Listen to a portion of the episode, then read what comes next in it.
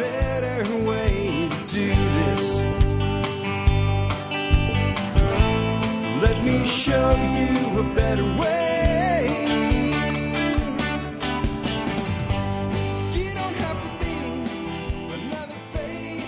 Well, hi, folks. This is Jack Spirko with another edition of the Survival Podcast. As always, one man's view of the changing world, the changing times, and the things we can all do to live a better life if times get tough or even if they don't.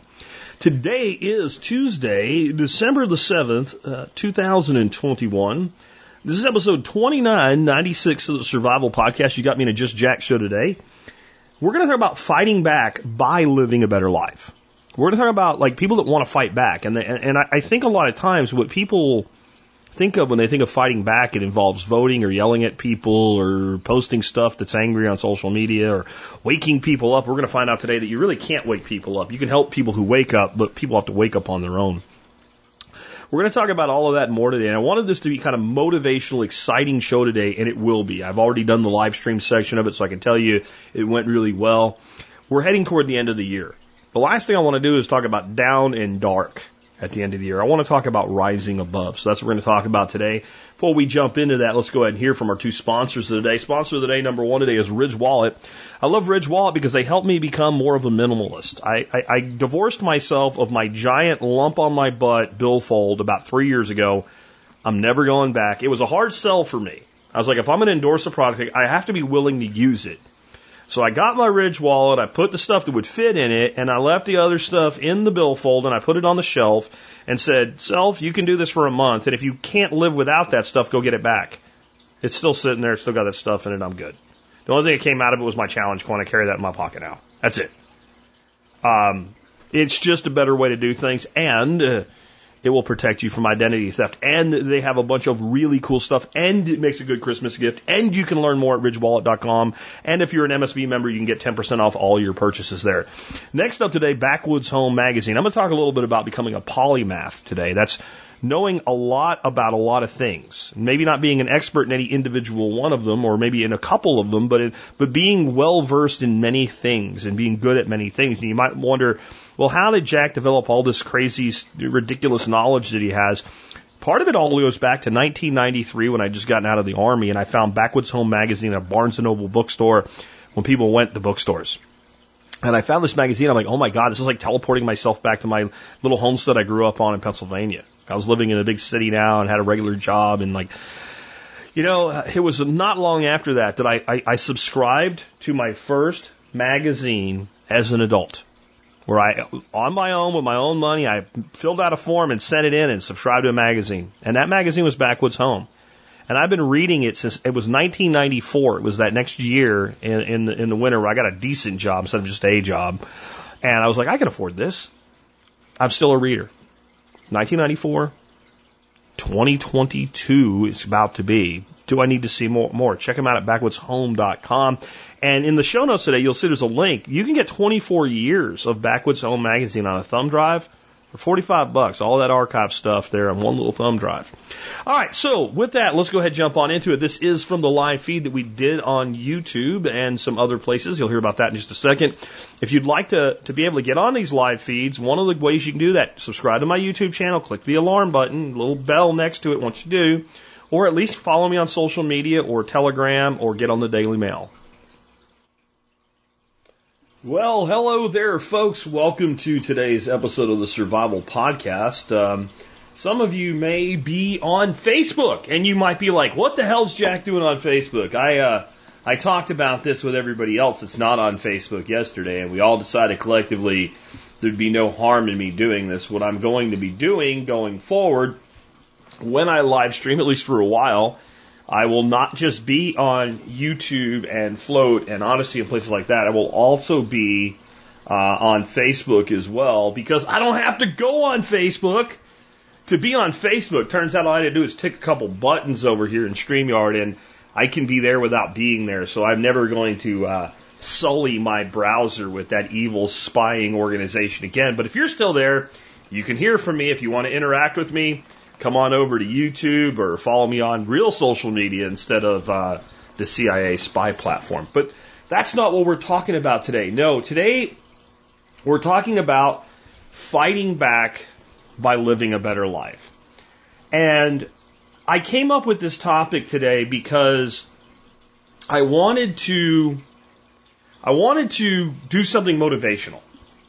I wanted to look out at this world that's becoming increasingly dark and sinister, uh, where I see all of my feeds, even on you know real social media instead of fake social media, f- filling up every day with all types of just awful, awful things from the people that are supposed to be fighting back, gloom and doom and things like that. I, I'm like, man, I don't, I don't want to preach gloom and doom.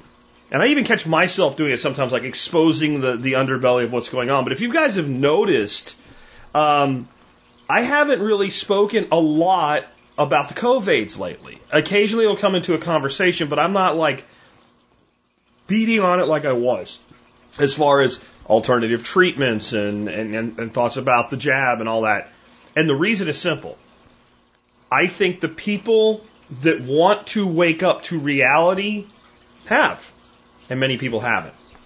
And while I was going to just come straight into this episode going full on about what to do, ways to fight back, and I have like 10 ways to fight back that are really right in line with what we've always taught here at the Survival Podcast, I ended up somehow, and if you notice the thumbnail of this video, thinking about the Matrix thinking about Matrix and Neo and Morpheus and all of that and waking people up and etc. And as I did that, I thought, well, let's just explore that because sometimes when something comes into your mind and you explore it, there's a reason and it leads you to a good place. And so I want to start out with a confession. I have been thanked many, many times for helping people wake up from the matrix or, or some other version of it. I've been told I've red pilled people, etc.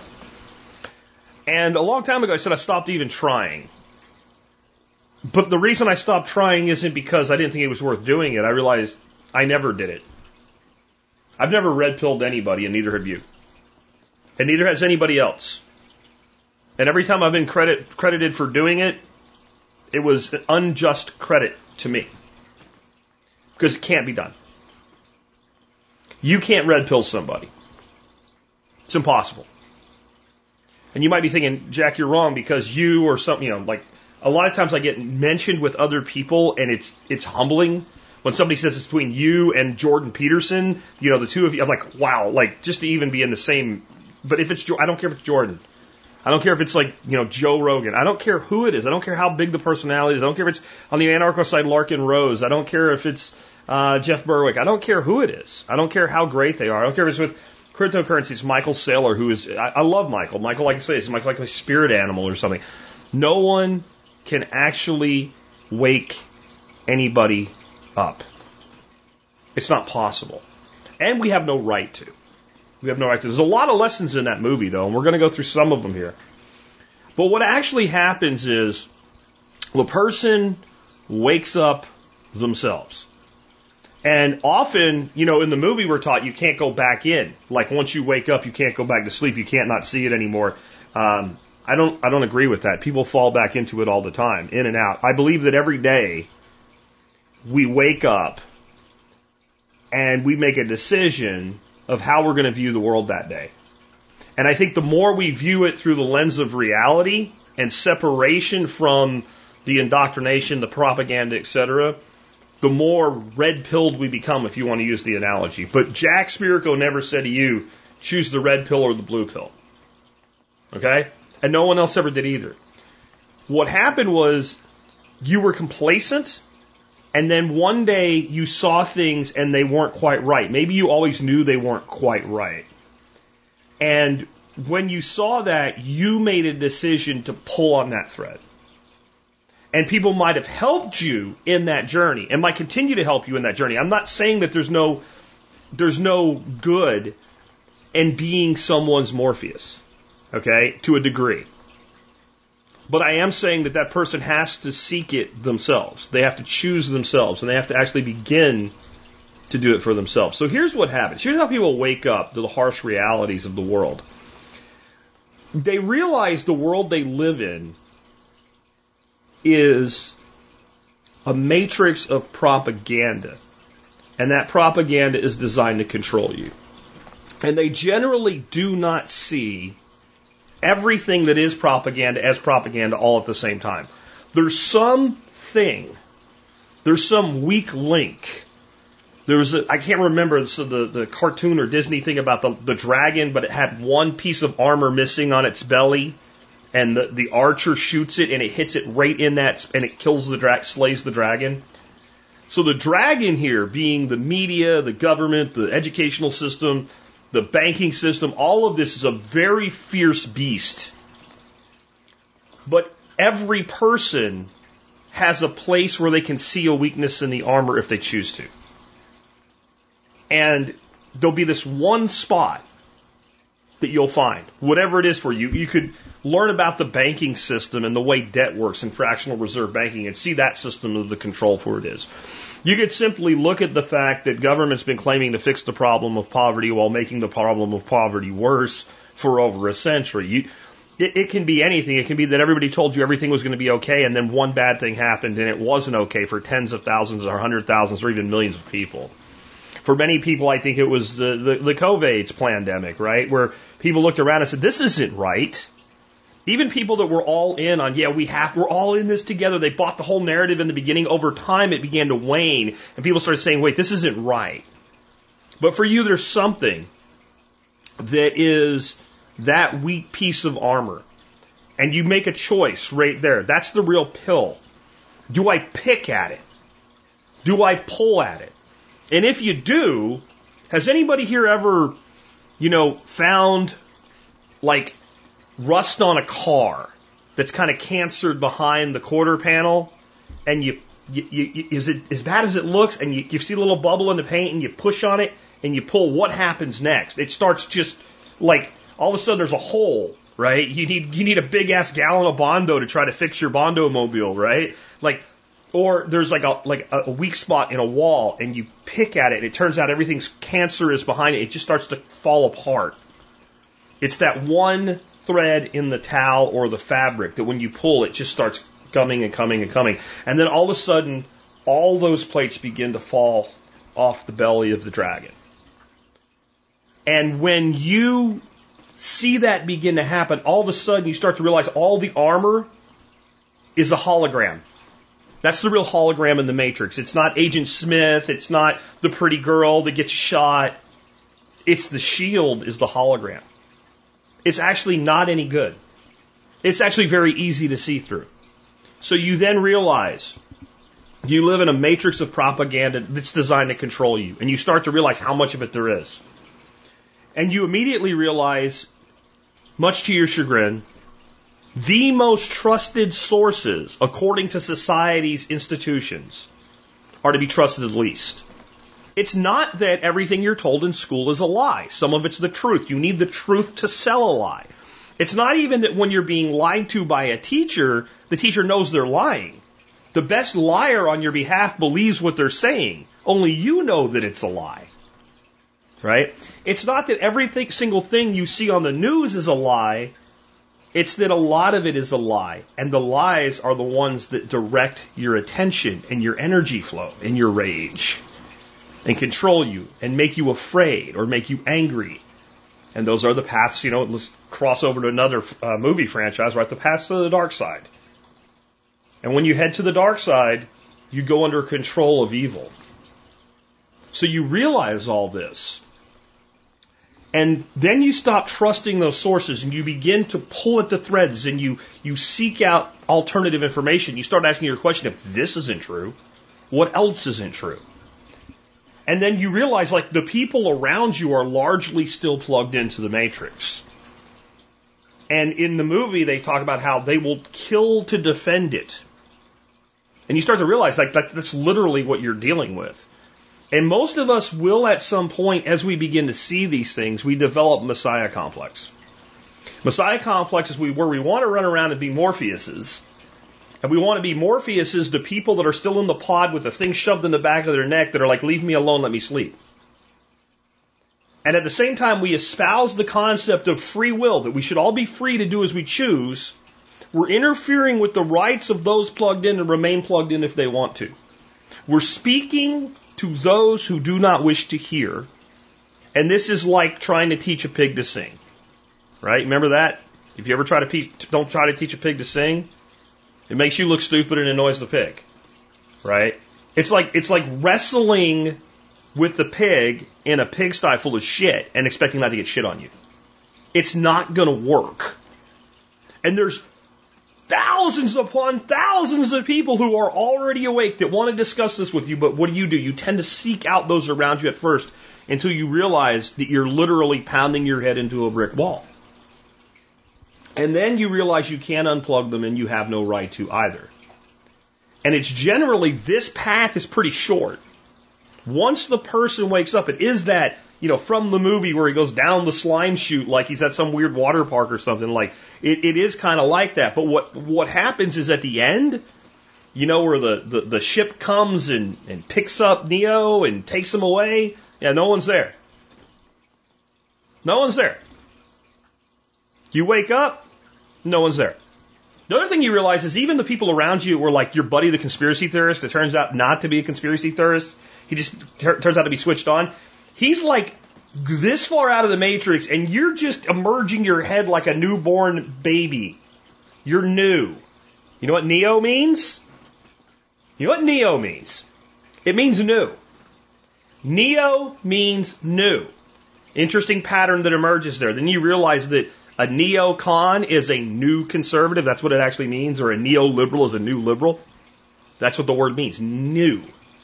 So in the very first movie of the Matrix franchise, just minutes into it, when they told you the main character's name, if you were really switched on and paying attention, you knew the ending of the third movie.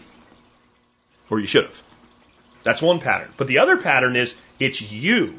You are new coming out of the matrix. So the people around you who are already out, they want to go here, and you're like taking baby steps, and they're trying to get you to run a marathon. So what happens? I need help. So now you seek a Morpheus. You look for someone that will help you navigate this rebirth. And sooner or later, you find someone you resonate with. You turn on the survival podcast, and there's Jack Spirko in your ear, and you're like, I like this guy. Or you turn on the survival podcast, and you go, this guy's a jackass. He doesn't know shit, and you turn me off. But you keep journeying. You find Jordan Peterson. Maybe you find something like the Graham Hancock and uh, uh, I can't think of the other guy's name now. It just went out of my mind. The the the other scientist, you know, that, that talks about ancient history on Joe Rogan, and it's that becomes a thing for you, and then you start following that path. You you find someone or something or some source of information that resonates, that kind of vibrates at the same level you're vibrating at. And it doesn't matter who it is, as long as they're honest and as long as they're doing real good work you will begin to pull at that thread. You'll be able to fleck those pieces of armor off the belly of the dragon. And then that path actually takes quite a while for a lot of people. And you start to figure out action items and things to do in your life. And you start to actually change who you are and how you behave. And think about it like you were born like a baby and but you did it for yourself. But then adoptive parents came by and kind of picked you up and helped you along the way you forget being born. You were too new. And then all of a sudden, the Jack Spirko in your life gets the credit for red pilling you. When the truth is, you saw glitches in the matrix and you woke up and you took the red pill probably a hundred days in a row on your own. You woke up every day and you had a choice. Because the pill is really the lens. It's more like glasses. Do I put on the blue glasses that blind reality and make me comfortable, or do I put on the red glasses that illuminate everything? Even though I'm not ready to see everything, I'll see one new thing every day. And in that transformation, again, you seek that Morpheus. Now, have you ever thought about the name Morpheus and why the name was chosen? The main meaning of the name Morpheus from ancient literature is God of dreams. The God of dreams. Think about that. What do dreams do for us? They help us process our life and figure out problems in our subconscious reality while we sleep.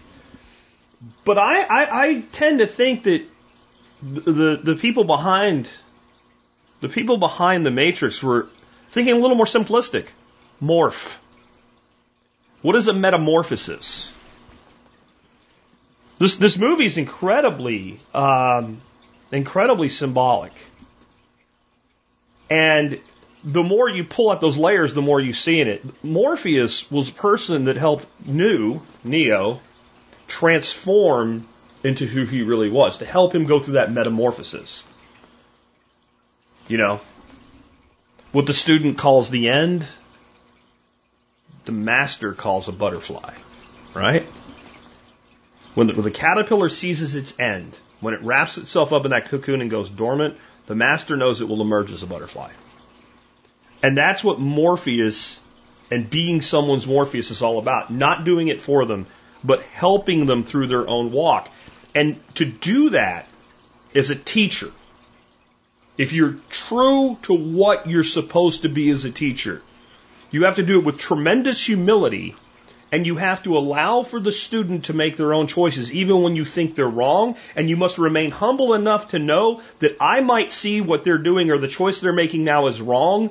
And it may be wrong for me, but that doesn't mean it's wrong for them in their walk. And they might benefit from me standing out of their way. That's why so many times people will say to me, Do you have an example of this? Can you give me a recipe? Down to a recipe for food or a spreadsheet for analysis. No. Make your own. Because your choice is the only one that can really be right in your life. You can have guides, but you can't have people do it for you. I can't do these things for you any more than I can get up in the morning, open the window, and watch the sunrise for you. If we stood in the same window at the same time, watching the sun rise exactly in time with each other, and the only space between our eyeballs to change the angle was, you know, a couple feet between our heads because we weren't afraid and didn't need to socially distance. We still see the sunrise different. We see the red, the orange, the yellow, the gold, and the fleck differently as different beings. And when you understand that, you stop trying to wake people up and you work with people who are already awake to help them find their thing, their dream. We're going to talk more about that in just a minute. But what I want to talk about now is, well, then how do we fight back? What do we do? Many, many years ago, almost 14 now, it'll be 14 years in June of 2022. I got into my little car, driving up to Frisco, Texas from Arlington, which is a hell of a drive if you've ever done it. And I thought, I'm done yelling at the radio. I'm going to start talking to people and see who listens. And I started doing the survival podcast. And within an episode or two, being a marketer, I wanted to come up with a tagline. And I came up with the most horrible tagline if you follow a textbook example of a tagline for a company or a brand ever. Too long, too clunky. Helping you live a better life if times get tough or even if they don't. So being an astute professional marketer, why did I choose to do that even though it was bad? Why did I choose to do it when I knew that I would be on people's shows and on interviews and stuff, and people would try to say it and know what it meant and still get it wrong. Why didn't I think, like the, some of the greatest branding minds in the world, two brothers, Saatchi and Saatchi, and think about the concept of a love word? The love word is sum up your entire brand in one word. No one will mess that up, and it will always be associated with you once you associate it with yourself, and you do that in their mind. Because when I said it to myself in my head, I went, that's it. That's the truth. And that's how we fight back. And that's why it's been what we've taught for almost 14 years. Live that better life if times get tougher, even if they don't. And that's how we fight back. So the first thing we need to do is become non-brittle. And that means be a prepper. But I prefer to say it has become non-brittle because when you're non-brittle, all the things that are used to coerce you stop working. You know, Neo's standing there, they're shooting the bullets at him, and the first thing he does is this, and he's dodging them all. But when he truly becomes masterful of the Matrix, what happens? And the bullets stop, and they drop to the ground. The hand goes out. The one thing they did really right in the cinematography in that scene was did you notice how calm the character Keanu Reeves was playing was? How calm the character Neo was when that happened. It was a moment instant in time realization this is nothing. And the bullets dropped. That's what happens metaphorically when we build a non-brutal life, when we, we develop our own way forward, when we say, if everything goes to shit for six months, I'm going to be okay, then there's very little that can be done to make you afraid. It is one of the same things that begins to happen if you take true wilderness training. If you know with four or five items, you can walk out into the wilderness and survive for a month and be relatively comfortable, it's very hard for somebody to make you afraid, isn't it? Then the only thing we become afraid of is what about our family that can't? What about my wife? Right? My wife is not going to put on a backpack, pick up Dave Canterbury's five C's, walk out into the wilderness and be comfortable and okay for a month. I can, but she can't. So I have to build my entire lifestyle with that mentality of resiliency in it, that mentality of non-brittleness in it. I have to build up every aspect of my life. So if this fails, this takes its place, and if that fails, it's two is one, one is none, three is for me. Four is more, five keeps us alive. Once I get into five levels of redundancy on every major aspect of my life, once I have enough food to feed my family for six months, even two or three months, once I know you can take my job and I can pay my bills for a year, my entire response to anything that says, if you don't, we will, is go fuck yourself. And they hate it. You want to fight back? Live your life your way in spite of their edicts and do well while you do it. Do better than all the people complying. From the Bible, heap uh, burning coals of kindness upon the head of thy enemy. Okay? Be a shining example of what happens when your life is non brittle. And how do we do that? Well, one thing we need to do is stop trying to wake up people that don't want to be awake and federate with those who are awake. You ever heard the thing, two heads are better than one? The more people that you bring together on a common idea, the more solutions you develop and the more solutions that people try, and the more we get to see examples of whether they work or not. Federate. Hmm. You mean like a federal republic? The way the country's supposed to be.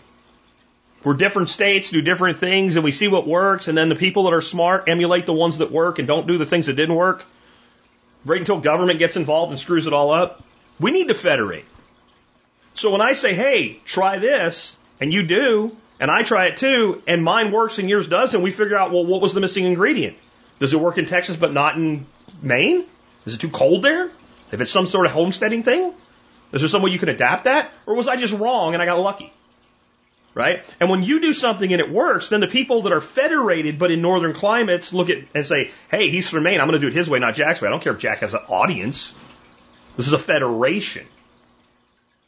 And that transcends all things ways of thinking, ways of speaking, how to communicate with others, how to get business done, how to handle finances, how to grow your own food. All of it happens from that federation and the strength of that federation. And then question everything. Anything anybody tells you that comes out of media or any institution at all in society, question it.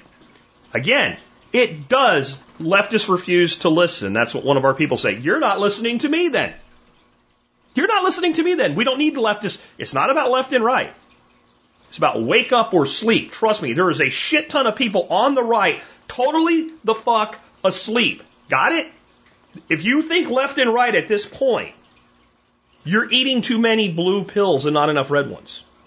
This is about you, your life, your family, and those you federate with. Period. All right? He says he got it. Good. Um, anyway, question everything and become a true polymath. Now, I've done whole episodes about being a polymath, and I think some people get the idea of being a polymath wrong. It means you have to be good at everything. No, it ha- means you have to be good at many things and exposed to many things and have a diverse skill set. And then people also look at like, well, what, who is an archetypal polymath?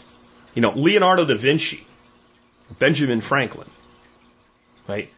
Great genius minds. Well, who do you think is a uh, a better martial artist, Jack Spirko, or anybody that fights professionally in, in MMA? And, and the answer is the second one. Anybody. The, like the super featherweight, white, lightweight guy that's brand new, but he's actually good enough to be professional in MMA, better martial artist than me. Right? And, and if we look at, if we do Da Vinci, then I don't really follow MMA, but whoever's your, your, your world champion heavyweight right now, right? There's Da Vinci for martial arts, right? Or if you're in, into some other martial art, then your discipline, right? Whoever's your top grandmaster, whatever, that's, that's your Da Vinci. Okay? All right, fine. Does that mean if you practice martial arts, you're not also a martial artist? Do you have to be a Da Vinci to be an artist?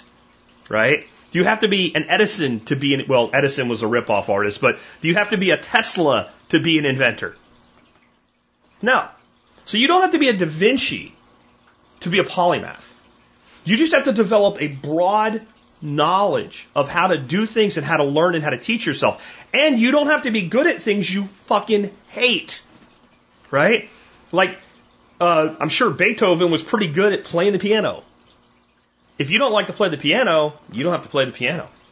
Because I guarantee you, people like Da Vinci, people like Beethoven, people like Mozart. If they didn't like doing something, they didn't do it. But they questioned everything. When somebody said you can't do that, well, maybe you're wrong. How would I know you're wrong if I don't try? So we learn to self instruct. We learn to self teach and we diversify our knowledge and our skill set. And we realize the only way you'll get, the only way you'll get to a point where you become a master of this is to realize it never ends. It never stops. It never ceases. There will never be a day for the rest of your life that you don't learn something new or become a little bit better at one thing in your life or question something ever. And the day you stop, I don't care how many days in a row you ate the red pill, now you put the blue glasses on, you're going back in. Then, with that path, you become exposed to so much opportunity, so much diversity. And I hear it from you guys as you're beginning to really wake up into your own reality, not mine, yours. I have these ideas, man. I got these ideas. They all could crush it. But I don't know which one. Great, you've now become an entrepreneur. Whether you mean it that way or not, you have. Every good entrepreneur has that. There's 20 things I could start as a project right now. I got to pick one. And what that leads you to is finding what you love. Finding what you will pursue with passion. Finding the thing that you'll talk about the way I talk about these things. I don't have to perform for you guys when I'm doing a podcast or a live feed. I don't have to. I don't have to like get into character.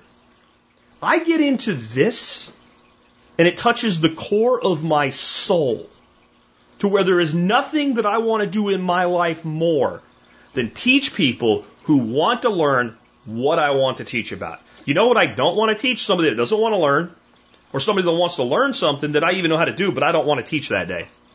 That's not my passion. That's not my wheelhouse. And there's something about that that when you discover that and you give yourself, in the words of Richard Bach, the permission to be selfish in the best way possible, you become unstoppable. There's literally nothing anybody can do to stop you from pursuing what you want. If somebody puts a wall up, you will blow it up, tunnel under it, power through it, climb over it. Doesn't matter. Whatever needs doing will get done because it's like a drug, again, in the best way possible. There's a concept with, with, with heroin addicts of chasing the dragon. There's that first one for some people. And it's so euphoric. And they never get it back, but they keep chasing it. That's a negative. That's a negative when you become that questful for something that you can never reattain. When you figure out what you love and it's a positive influence on the world and you chase that dragon, you slay all the others. You constantly slay all the others. No matter how much they try to replace that armored plate on the chest, it's never enough. You always have another arrow. You always have another option. And if you have to move to do what you love, If you have to re-educate yourself, if you have to go back to school, if you have to sell something so you can fund it, whatever you got to do, do it. But the one that holds the most people up is, well, I, I can't do that here. Move. Well, I can't move to another state. My wife won't let me or my husband won't let me. Sometimes all you have to do is move down the road a couple miles. Move into an unincorporated area. Move a little bit outside of this. Move where it's not legal, but no one gives a shit. Change what you're doing. Make it virtual. Locate your company in another state and run it from the one you're in. I don't know. I can't. There's there's a few ideas. There's a thousand more. But whatever's in the way, you must see it as a thing to be obliterated. And you have to stop making excuses. The number one thing that destroys people once they get this far and prevents them from ever being fully reborn as the true humans, the sovereign being that they're meant to be, is excuses. One of my laws of life is you can make excuses or money, not both. You can make results or you can make excuses. Excuses are horrible. So how do we fix excuses? Because what some people will say, well, like, Jack, the things I'm saying are legitimate impediments to my advancement. Okay, they're reasons versus excuses until you stop trying to overcome them.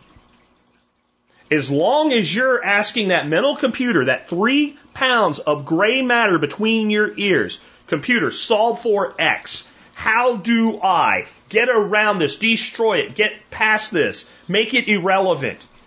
And you ask that question every day, over and over again, you will get answers.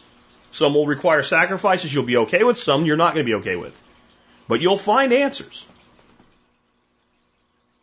And they're not excuses as long as you're seeking an answer and you're willing to act when you find the only answer that will work for you. The minute that stops the process, it's an excuse, it's bullshit, and in the old saying, excuses are a- like assholes, everybody's got one and all of them stink. I'm sorry. You cannot live in a world as an excuse maker and succeed in a place where everything's already, it's all stacked against us.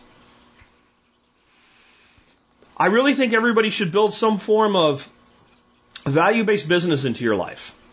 Something that you do that has value beyond your employment.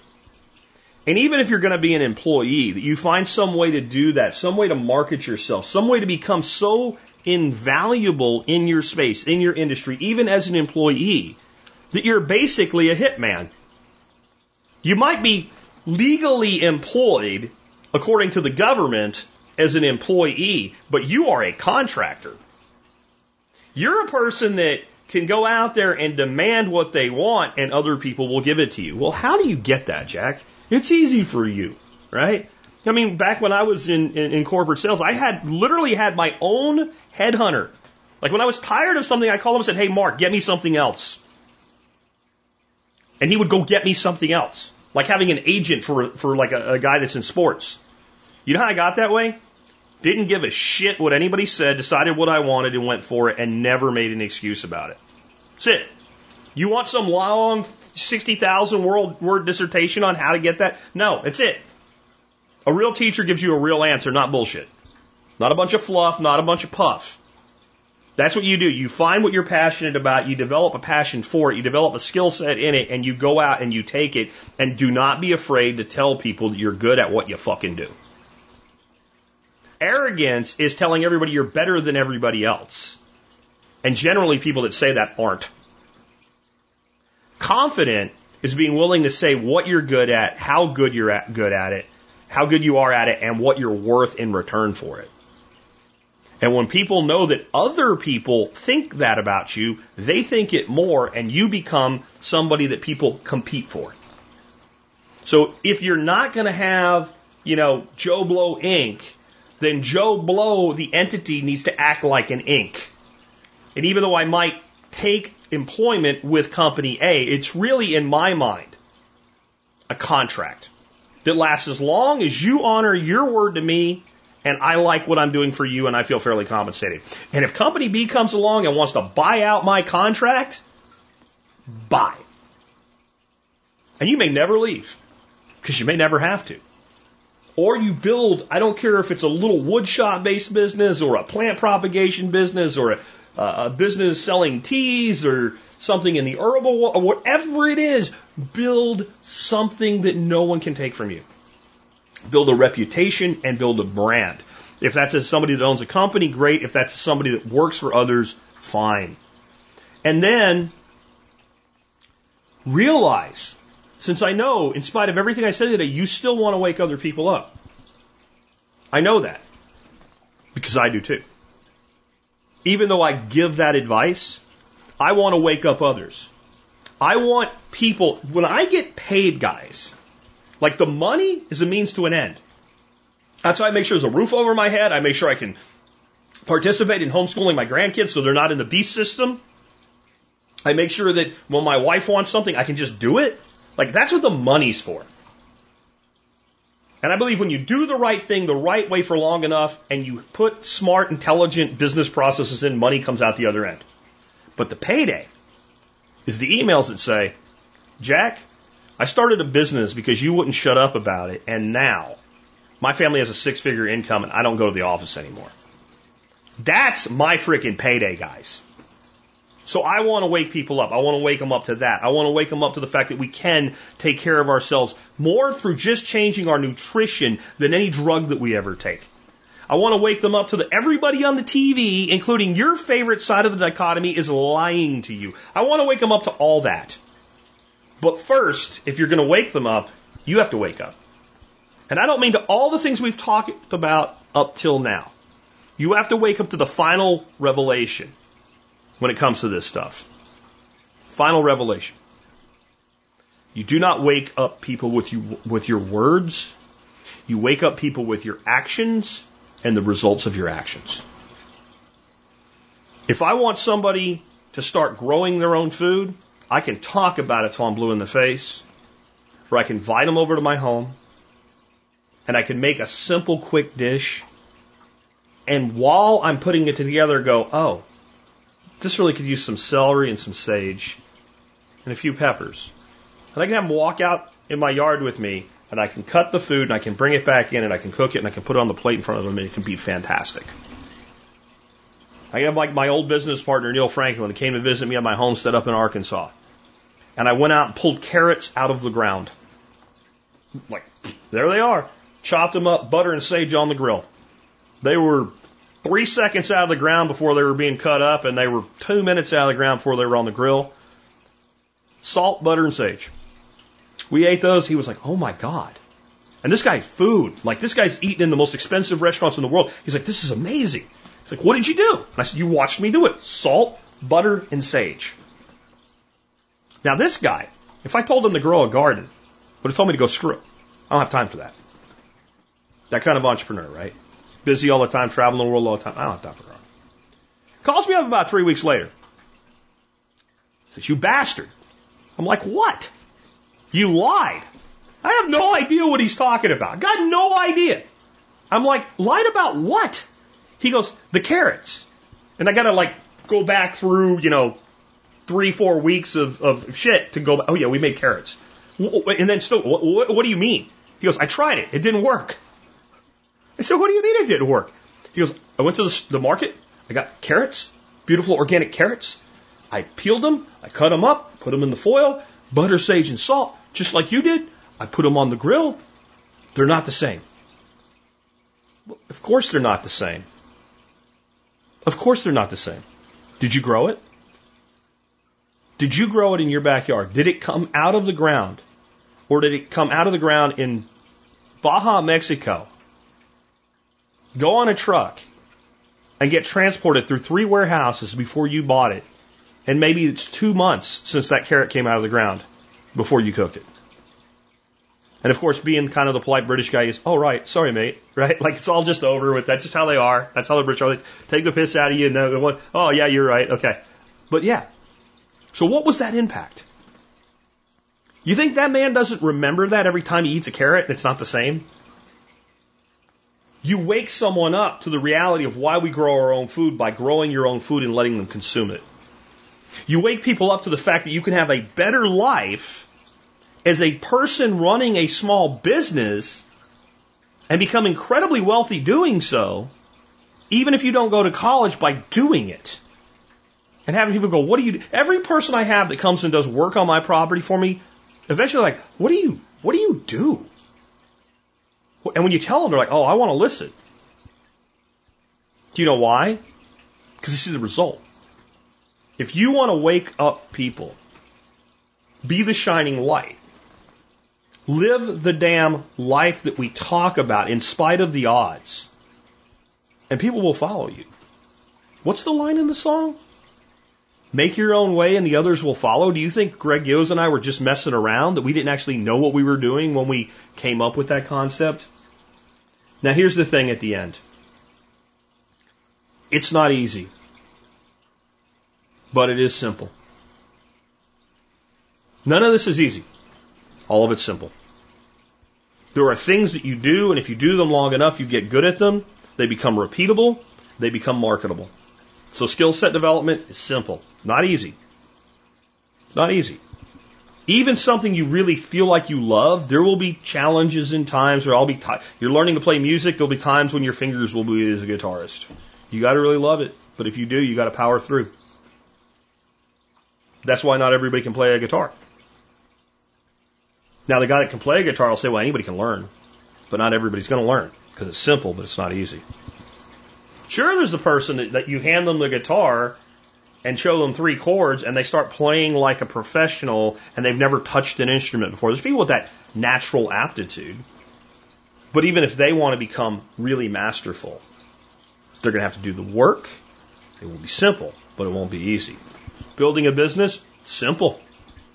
Simple. Not easy. It's like building a fire. There probably ain't a person listens to this show that can't start a fire. There's a lot of grown ass adults that can't start a fire. I've seen it. You ever see anybody holding a match up to a log? Or throw one little paper underneath like a giant pile of big logs with no kindling and no tinder?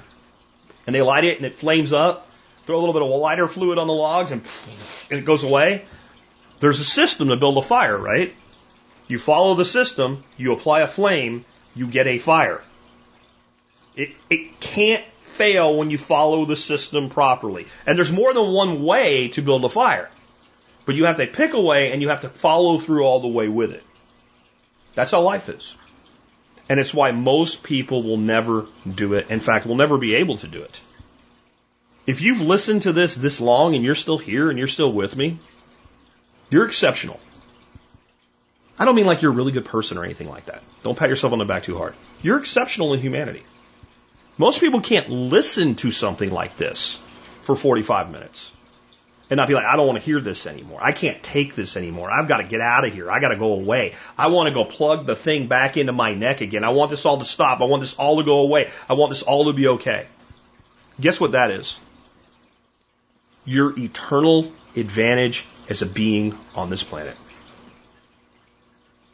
Because if everybody is following a lie, not because they're bad, but because they believe it, and you know how to determine the truth and follow the truth, you're literally unstoppable. Your power is unlimited if it's properly directed. If you take a running frontal assault at the beast, and the beast deals, the beast, by this I mean corporatism and government. They are the masters of violence. They're the masters of violence. You do not use the weapon of choice of your enemy when you attack. You choose the time, the place, the terrain, and the weapon of your attack.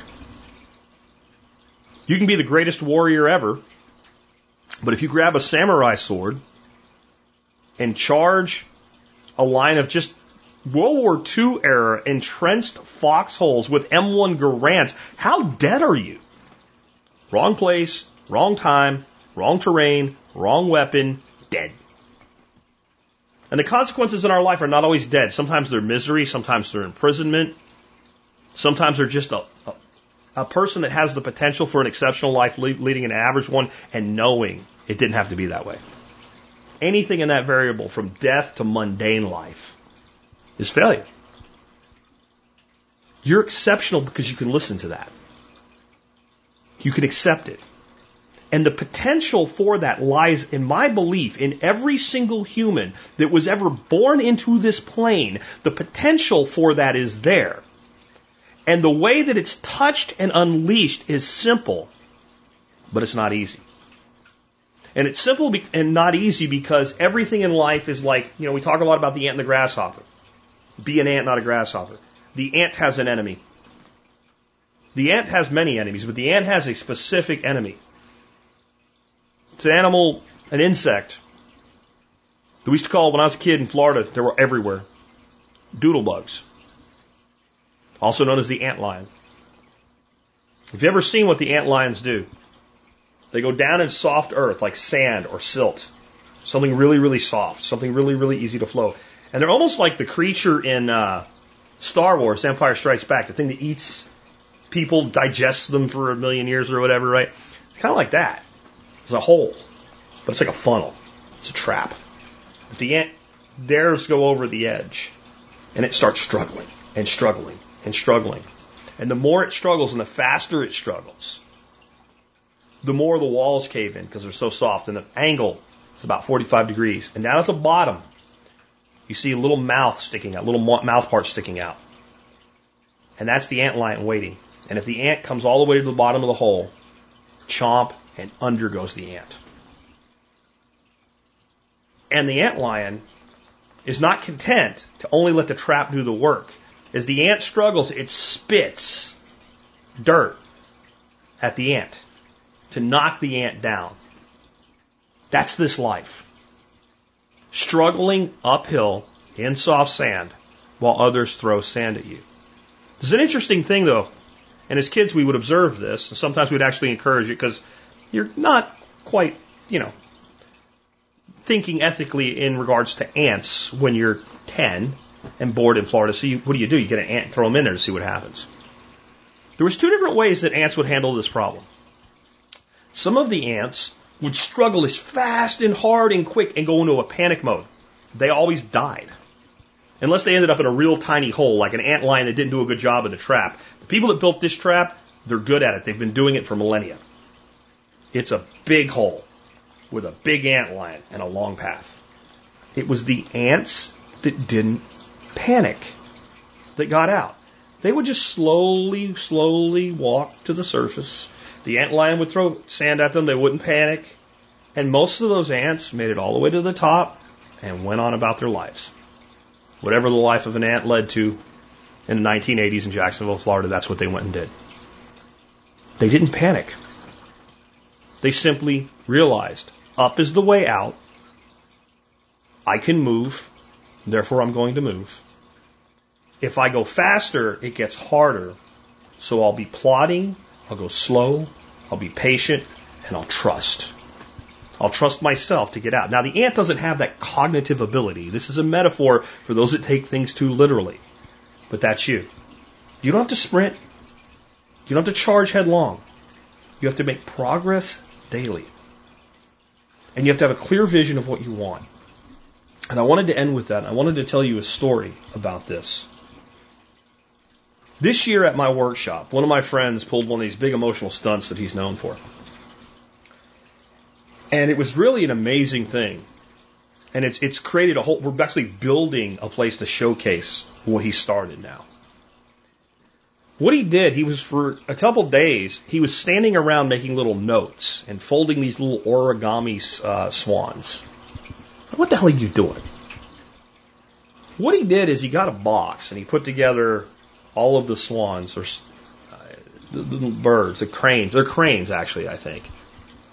And he tells his story about how in Japan they believe if a thousand cranes come to a place, a dream or a wish will be granted.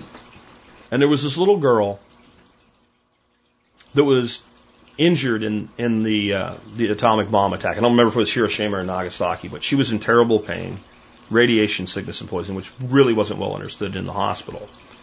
And they would bring her a certain medicine every day, and they gave her the medicine that came in a little paper, and she folded them into um, the crane.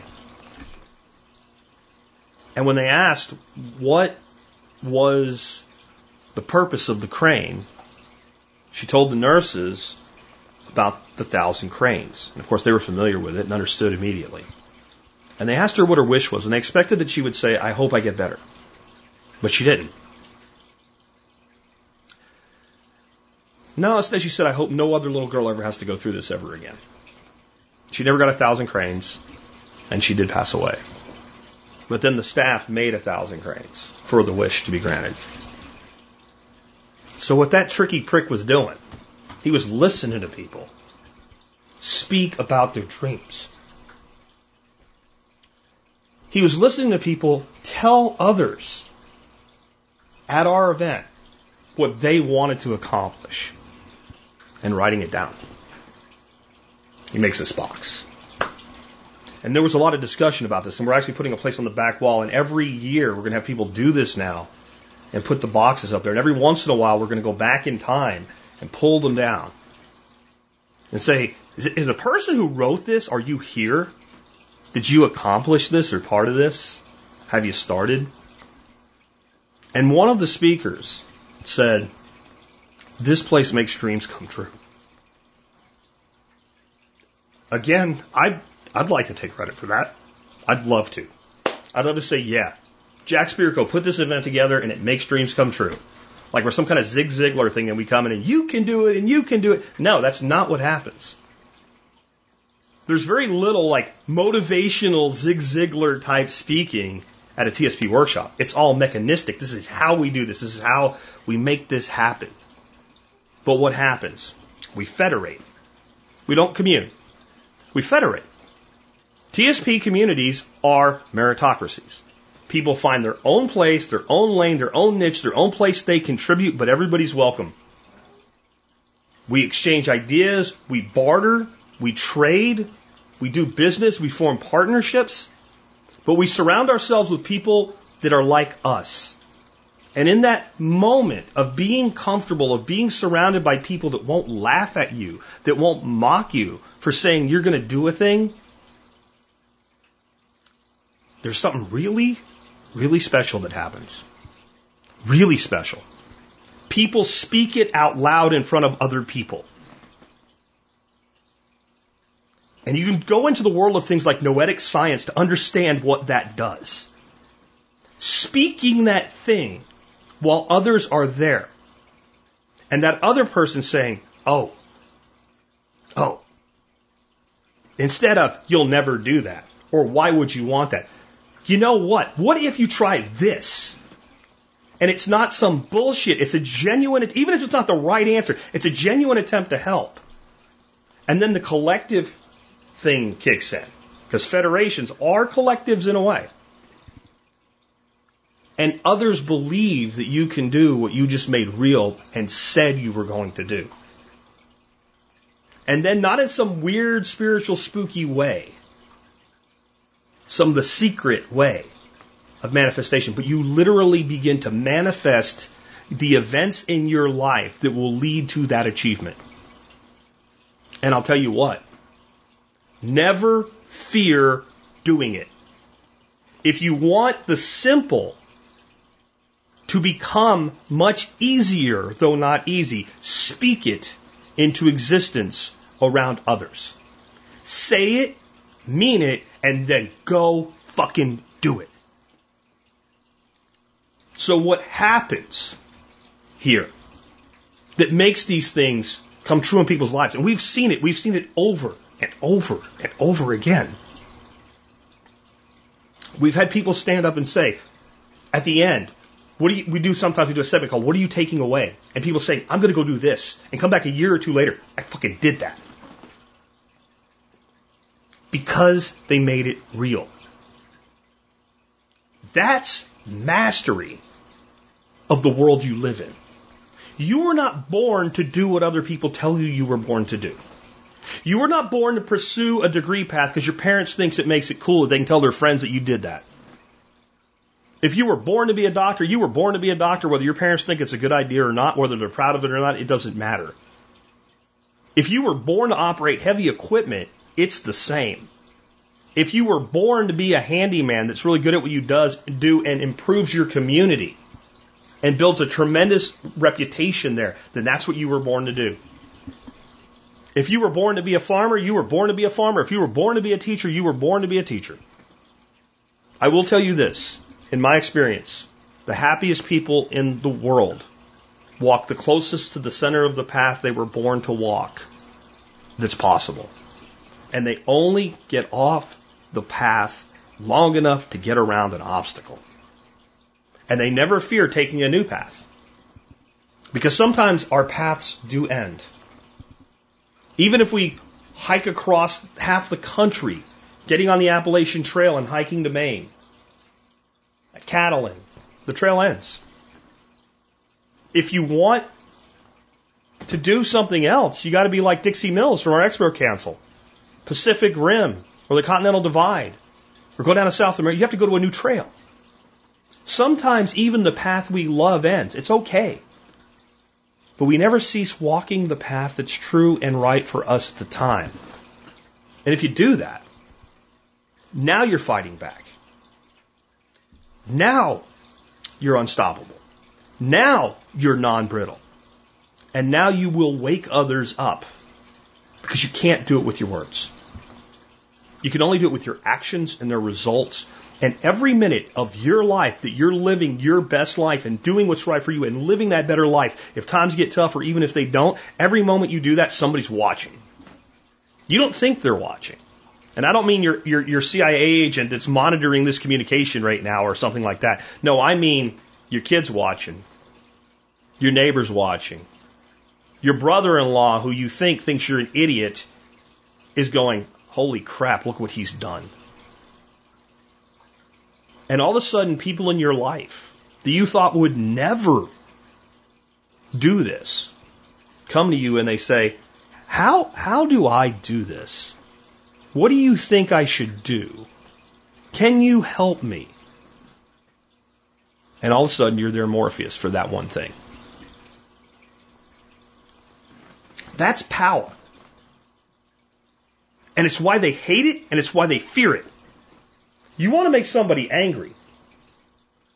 Go out and do what they say can't be done and be good at it, be great at it, and benefit from it. Now they're mad. Society wants you to believe that conformity is the path to happiness.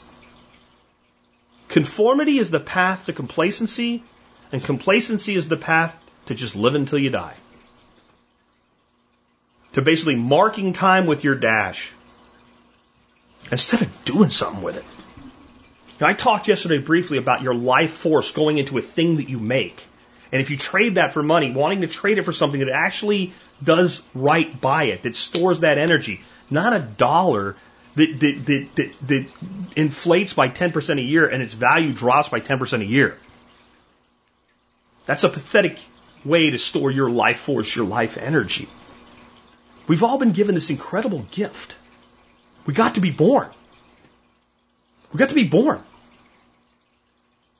And then we get whatever number of years, whatever number of minutes, whatever number of seconds, whatever number of nanoseconds we get. We get that. What do we do with it? We all end as dirt, dust, compost. Everything in it, all our minerals, all the essence of us that literally came from the stars, guys. We are children of the stars. I don't even mean that metaphysically, guys. You can take metaphysics into it. You can take quantum entanglement into it, and then the whole thing just ex- explodes. Mind bending crap. You don't even have to. Just chemically. Every element in our universe that ends up on a planet started out in the nuclear reactor that was a star somewhere. We are children of the stars. We are stardust. That's what we are. And by some miracle, you got to be born. And your destiny is to go back to that raw material. It's the consciousness that makes you you. And what happens next? I'm not a preacher. I don't know. But I know that no matter what happens, whether it's answered in the mysteries of the world's religions, if it's some sort of continuation of consciousness, if it's peaceful darkness forever, no matter what it is, no matter what it is, you owe it to yourself to make the best out of the fact that you got to be born. And if you want to fight back, that's what you do. That's all I got for you guys today. I'm not going to take questions in this one. I appreciate you being with me. The audio version of this should be out in about an hour. All right, guys, I, I hope you enjoyed that one. I want to remind you if you like the show and the work that I do, there's a couple ways that you can uh, help support it and make sure it'll always be around. One is to become a member. If you just go to the survivalpodcast.com, one of the tabs that you'll see, or in the mobile version of the site, little pull downs will be members. You can click on that and learn how to sign up. It's 50 bucks a year. That comes out to about 18 cents an episode. If you think what you just heard was worth 18 cents, consider joining. Then you're not just paying for the content that you could have for free anyway.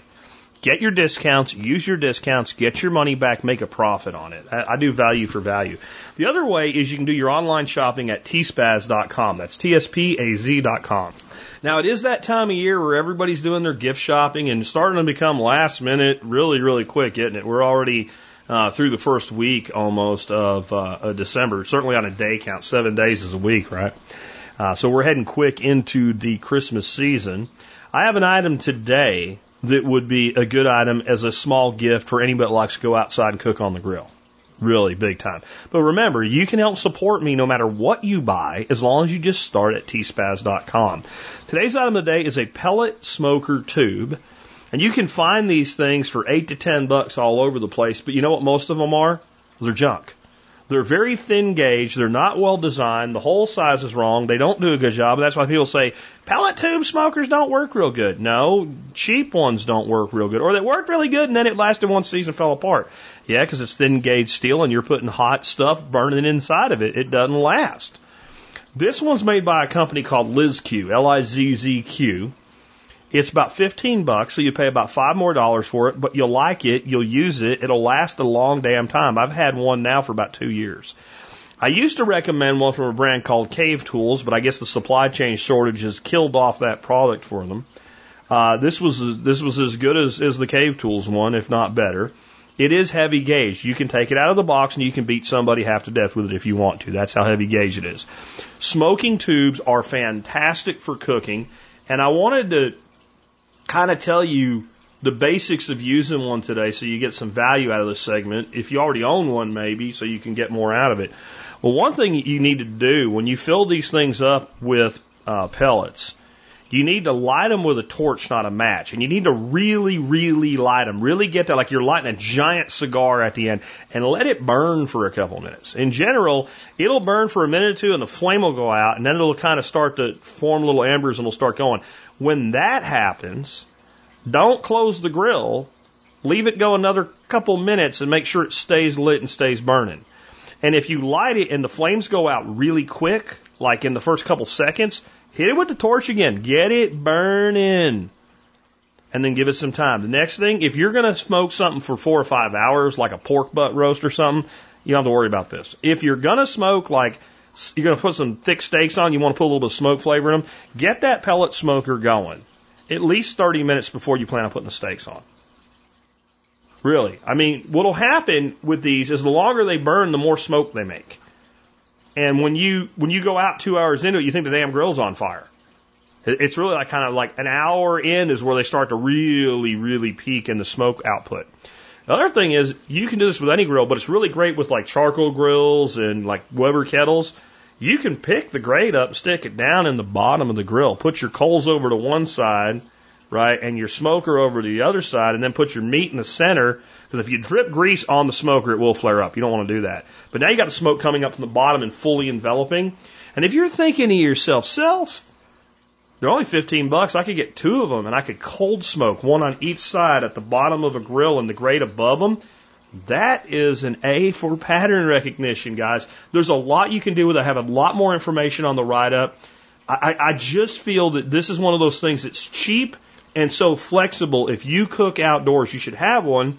And if you know someone that cooks outdoors and you want a cool Christmas gift without breaking the bank, 15 bucks and you're going to get them the best one that I know of that's available. I'm not saying it's the best one. It's the best one I found that doesn't say currently unavailable. And I've had mine, like I said, I guess a year and a half. Still use it all the time. I've the cave tool once too, because I like two of things, right? We talked about redundancy and resiliency and two making more smoke than one. Yeah, they're great. Check it out today. And remember, no matter what, you can always support us by doing your online shopping at tspaz.com. That brings us to our song of the day today. And uh, again, I'm featuring a band, a, a very not a very well known band, though they, they're they're like hitting top top hits in some of the charts on Apple Music and stuff because they are they're hitting it right where it needs to be hit right now with all the crap that's going on. And I was listening. A lot of their music is it's kind of sad sounding because of what it's about. Um, one I will play for you later this week is called Jesus, What Have We Become? But I'm like, today's show can't have something that is kind of depressing sounding, even if it is meant to inspire. And of the songs I've listened to by them, the one that I thought was perfect for today is called I Will Not Be Going Quietly. And that's about fighting back. And I'm not going down quietly, folks. I'm not going to go away. I'm not going to quit. I'm not going to ever stop. I'm not going to be quiet. But I am going to, I'm going to work on the concept of the quiet insurrection, as I've called it, building on Bill Mollison's thought on insurrection. That we living our lives the way we want, in spite of the facts that they say we're not supposed to, that's quiet insurrection. It makes us ungovernable and unstoppable. And I hope you'll join me and you won't go quietly. With that, it's been Jack Spirko with another edition of the Survival Podcast.